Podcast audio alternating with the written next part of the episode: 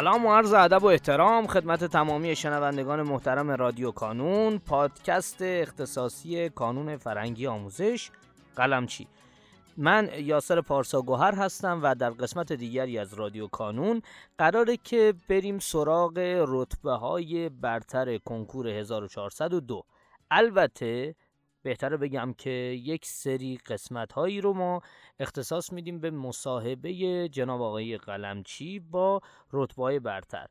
و در این مصاحبه ها من پیشاپیش عذرخواهی می‌کنم که احتمالا به خاطر اینکه حالا محیط محیط استدیویی نبوده ممکنه کیفیت صدا بالا و پایین بشه. و امیدوارم که این مصاحبه ها با رتبه برتر بتونه حداقل انگیزه و حالا جهتیابی و پیش به سمت موفقیت رفتن رو در ذهن شمای دانش آموزی که هنوز حالا ممکنه یه سال دو سال یا چند سال تا کنکور داشته باشین بگذاره خب اگر موافق باشین بریم سراغ مصاحبه امروز.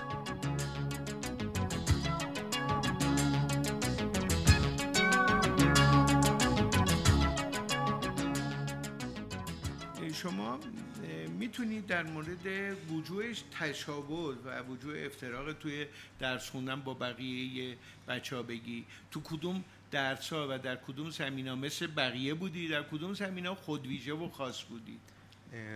خب می‌تونم بگم درس درس بگم یعنی نه نه مثلا بگو, بگو تو این مثلا اینجا دیدیم هم علی نوری هم محمد قانه گفتن که زیاد درس خوندن و زحمت کشیدن هم مشترک بود تسیات زدن هم مشترک بود. بعد هر کدوم دیدیم مثلا محمد قانه می‌گفت با مداد می نوشتم یه کاری عجیب غریب میگره با مداد می نوشته بعد پاک می‌کرده و بعد می‌گفت تثبیت می‌شد یا می‌گفت تستا رو نشان می‌گفت نمی‌کردم نشاندار نمی‌کردم. یعنی هر آدمی یه سری چیزایی داره مخصوص خودشه. یه جایی هم مثل بقیه است. شما کدوم روشات مثل بقیه بود کجا فرق می‌کرد؟ خب من اوایل خودم زیاد معتقد نبودم که هر چی تست بیشتر بزنی وقتی بیشتر بذاری نتیجه میده یعنی برخلاف آقای گانو اینا. مثلا در سال دهم و یازدهم زیاد معتقد نبودم. می‌گفتم که باید دقت تو مطالعه زیاد باشه. ولی خب مثلا سال دوازدهم تو بعضی درس دیدم که واقعا اگه هر چی تست بیشتر بزنیم جواب بیشتر می‌گیره نتیجه بیشتر می‌گیره. میگه اوایل بدیهی نیست. میگه اول فکر می‌کنم باید بیشتر دقت کنم سر کلاس بیشتر گوش کنم تمرکز کنم ولی بعد دیدم نخیر آقا پرکاری هم لازمه لازم. و بعد اونجا به این رسیدی امسال ریاضی سخت شد دیگه. تو همه رشته سخت شد توی تیر. شما به هم ریختی؟ چطوری تونستی خودتون خب مدیریت اولش خب چون ریاضی دفترچی آخر بود و مطمئنا زیاد نتونستم زیاد به هم نریختم. یعنی خودم آمادگی داشتم که حالا ریاضی قرار سخت شه. ولی خب درسته که بیشتر از انتظارم سخت تر بود حالا سوالا رو یکی یکی زدم. حالا دیگه هر چی می‌تونستم. زمین رو هم اولش زدم تا خیالم از ثبت زمین راحت شه. بعدش هم بله. شما این سوال های ساده تر رو تونستی پیدا بکنی؟ خب تو حالا تو ریاضی نه ولی خب تو بعضی درس مثل شیمی تونستم پیدا کنم و اونو که سختان رو خالی بذارم مثلا. از این روش مدیریت زمان ضرب در و منفی زمان نقصانی استراتژی بازگشت کدوم رو اجرا می‌کردی؟ من زمان نقصانی رو اجرا می‌کردم با کتاب زردم تمرینش می‌کردم. سعی می‌کردم خودم وقت بدم. تو آزمون قلمچی امتحان می‌کردم. تو سه چهار آزمون آخر که جامعه بودم تو اونا امتحان کرده بودم. خب ولی حالا کنکور چون یکم سبکش متفاوت شد این سال کمتر تونستم اجراش کنم. تو دفترچی فقط فیزیک و شیمی تونستم اجراش کنم. توی فیزیک و بله. شیمی اجرا کردی. قبل از دبستان پدر مادرت از لحاظ آموزشی چیکار کردن برای شما؟ خب از اول و دوم که خب همیشه تلاش می‌کردم بهم کمک کنن. نه قبل از دبستان آه قبل از دبستان. اعداد رو می‌تونستی بشماری جمع و تفریق می‌تونستی؟ حروف و بلد بودی؟ جمع و تفریق رو فکر کنم یادم داده بودن. حالا حروف رو فکر نکنم چون یادم نیست دقیقا. کتاب برات میخریدن کتاب داستانی؟ کتاب داستان بله خیلی داشتم. اهل کتاب خوندن و مطالعه هستی یا فقط فضای مجازی؟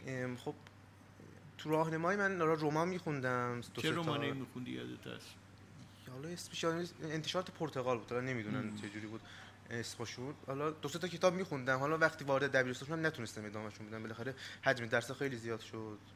غیر از فعالیت های درسی تو چه زمینه هایی کار کردی؟ حالا دهم یازدهم چطور بود؟ دوازدهم شاید یه مقدار کمتر شده باشه. فعالیت خاصی نداشتم. فقط حالا دهم یازدهم سعی می‌کردیم اواخر هفته ها با حالا دوستان بریم یه قرار فوتبال بذاریم. حالا یکم ورزش کنیم. سبلان رفتی؟ نه. سب نمی‌خوای بری؟ قطور حالا سویی و سبلان اگه بتونیم میرم حالا. بله، دیگه. سخته دیگه. بله. خب ببین از اینجا گفتی کتاب کتاب های سه سطحی رو داری داشتی و زرد و, و آبی شیمی و ریاضی رو. راجع به اینا می‌تونی توضیح بدی؟ خب اولش بگم که کتاب های آبی رو من حالا مواقع مرور که تست کم می آوردم رجوع می‌کردم چون اه، تعداد تستاش هم خیلی زیاد بود.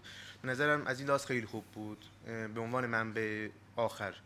و حالا کتاب سه سطحی هم می‌تونم بگم که خب چون کنار هر سوال درصد پاسخگویی رو مینوشت می‌تونستم از اون از اون یعنی یه نگاه به بندازم بفهمم که حالا اه، وضعیتم نسبت به بقیه بچه ها چطور یعنی مثلا از پنج درصد دیگه جواب دادم بهترم بدترم. حالا چجوری می‌تونم خودم برسونم به اونا؟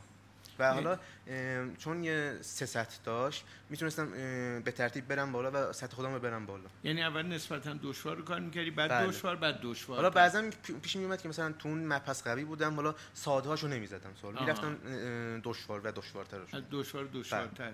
می‌رفتی میزه کتاب زرد رو کی تمرین کردی؟ توی دی تمرین کردی یا توی نه کتاب زرد رو تو از بعد ایت تمرین کردم. حالا کتاب زرد هم چون مهمترین دلیلی که کتاب زرد رو گرفتم این بود که سوالات ریاضی فیزیک و شیمی ریاضی رو داشت. یعنی کنکورهای ریاضی رو داشت. به نظرم اون خیلی خوب بود. از شما نمرهات برای سوابق تحصیلی و کنکور تو بگو و درصدات هم بگو بی زحمت. تراز کنکورم 13255 شد و تراز سوابقم هم 10651 شد. اه، درصدم هم شیمی و زیست 82 فیزیک 91 و ریاضی هم 53 و زمین شناسی هم 91 بسیار عالی. نکته از خودت بخوای؟ یه نکته می‌خواستم بگم که حالا گفتم بچه ها که واقعا باید تلاش کنیم. به نظر من تو این مسیر پر... این مسیر پر از شکسته مسیر کنکور. هیچ وقت ناامید نشم بچه ها من خودم بارها ناامید شدم حالا آزمونا درصدم پایین میومد ناامید می‌شدم یه انگیزه دوباره می‌گرفتم. بدترین اه، تراز و رتبه تو کانون چند شد؟ رتبه مثلا تو سال دوازدهم یه بار شد حالا 500 کشوری خیلی ناراحت شدم. ولی خب معمولا چند می‌شدی که 500 بعد معمولا مثلا می‌شدم 80 م. 50 زیر صد بله زیر بله. 100 بودم حتما. ولی با این تفاصیل کنکور تو بهتر از آزمون کانون دادی. چرا؟ راستش خود آزمون های جامعه خودم رسونده بودم. مثلا یه بار 20 شده بودم یه بار 17 اینا شده بودم. اواخر آزمون آخر فکر کنم 50 شده بودم اگه اشتباه نکنم. یکم نزدیک بود تقریبا اگه بگیم.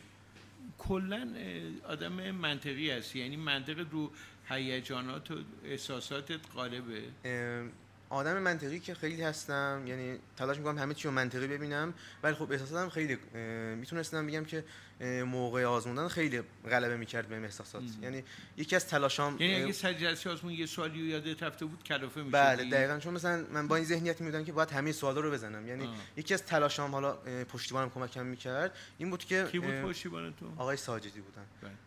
کمک می‌کردن که حالا این ذهنیت رو بذارم کنار. حالا بگم که یه سوال نشد خب بقیه بچه‌ها حتما نمی‌تونن. یا مثلا یه, جور خودم رو قانع کنم که احساسات رو بذارم کنار. کسی از ازش بخوای تشکر کنی؟ غیر از پدر و مادر. پدر و مادر می‌تونی نمی‌دونم دوستا معلما پشتیبانا. اولش از آقای رواقی مدیر مدرسه‌مون تشکر می‌کنم و آقای غلامرضا منشاری و مرتضی منشاری و آقای وفاییان و آقای علی محمدی و آقای بله از از کل اینا- بله، فریخته استان اردبیل و شهر اردبیل. تمام عوامل مدرسه‌مون هم تشکر می‌کنم. درود بر شما. خیلی عالی خیلی. آن آیندت هم بگو چه هدفی هدفم فعلا اینه که حالا این هفت سال رو یکم درس بخونم ببینم علاقم کدوم سمت کشیده میشه. حالا بیشتر شاید مثلا علاقم شد قلب یا حالا اعصاب نمی‌دونم دقیقا. حالا جلا بعدم. بله. این مراسمی که از همه بچه های برتر با هم دیگه یک جا جمع شما حتما دیگه اطلاع داری که بعد از بله، ده بله. سال توی کانون. از کی به این فکر بودی که توی این مراسم شرکت کنی؟ خب حالا من چون بالاخره یکی از می‌تونم بگم یکی از هدفم این بود که اصلا حالا اگه رتبه برتر شدم برسم به اون جمع بالاخره یه جمع رتبه های برتر بالاخره یه افتخار واسه خودش. اینجوری از کلاس چندم به این فکر بودی؟ حالا از کلاس مثلا ششم یا مثلا؟ خود راهنمایی مثلا می‌تونم بگم بله. درود بر شما. خیلی ممنون جناب آقای عیادی موفق باشید. در پایان امیدوارم مسیری که آغاز کرده ایم بتونه نقشی هرچند کوچک در موفقیت دانش آموزان عزیزمون داشته باشه و همچنین تشکر می‌کنم از تمامی کسانی که ما رو در تولید هرچه بهتر این پادکست یاری می‌کنن. تا شماره بعدی رادیو کانون خدا نگهدارتون.